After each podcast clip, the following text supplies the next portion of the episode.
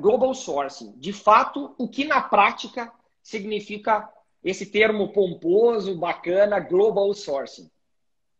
Bom, Lucas, eu né, tenho a formação no comércio exterior, né, mas também não sou um técnico, né? Então, qualquer pergunta mais técnica que eu não tiver a possibilidade de responder, eu vou passar para ti. Mas é, o global sourcing é, é, a gente buscar recursos, fornecedores é, no mundo todo, né? Não somente regionais aqui, mas expandir essa, essa busca para para outros mercados. Então, a gente fala muito de China porque, né, desde 2009 que a China se tornou o principal parceiro comercial do Brasil.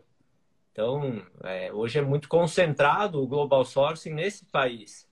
Mas não é só na China, né? A gente pode buscar fornecedores e parceiros comerciais em todo o mundo.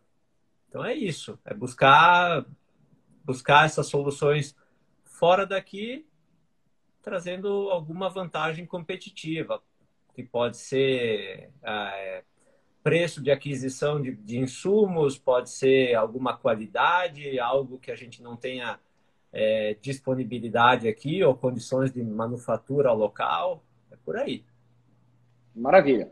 Não te preocupa com essas questões técnicas que eventualmente surjam. Eu não vou trazer na, nada técnico. Eu quero ouvir da tua experiência enquanto empresário e importador.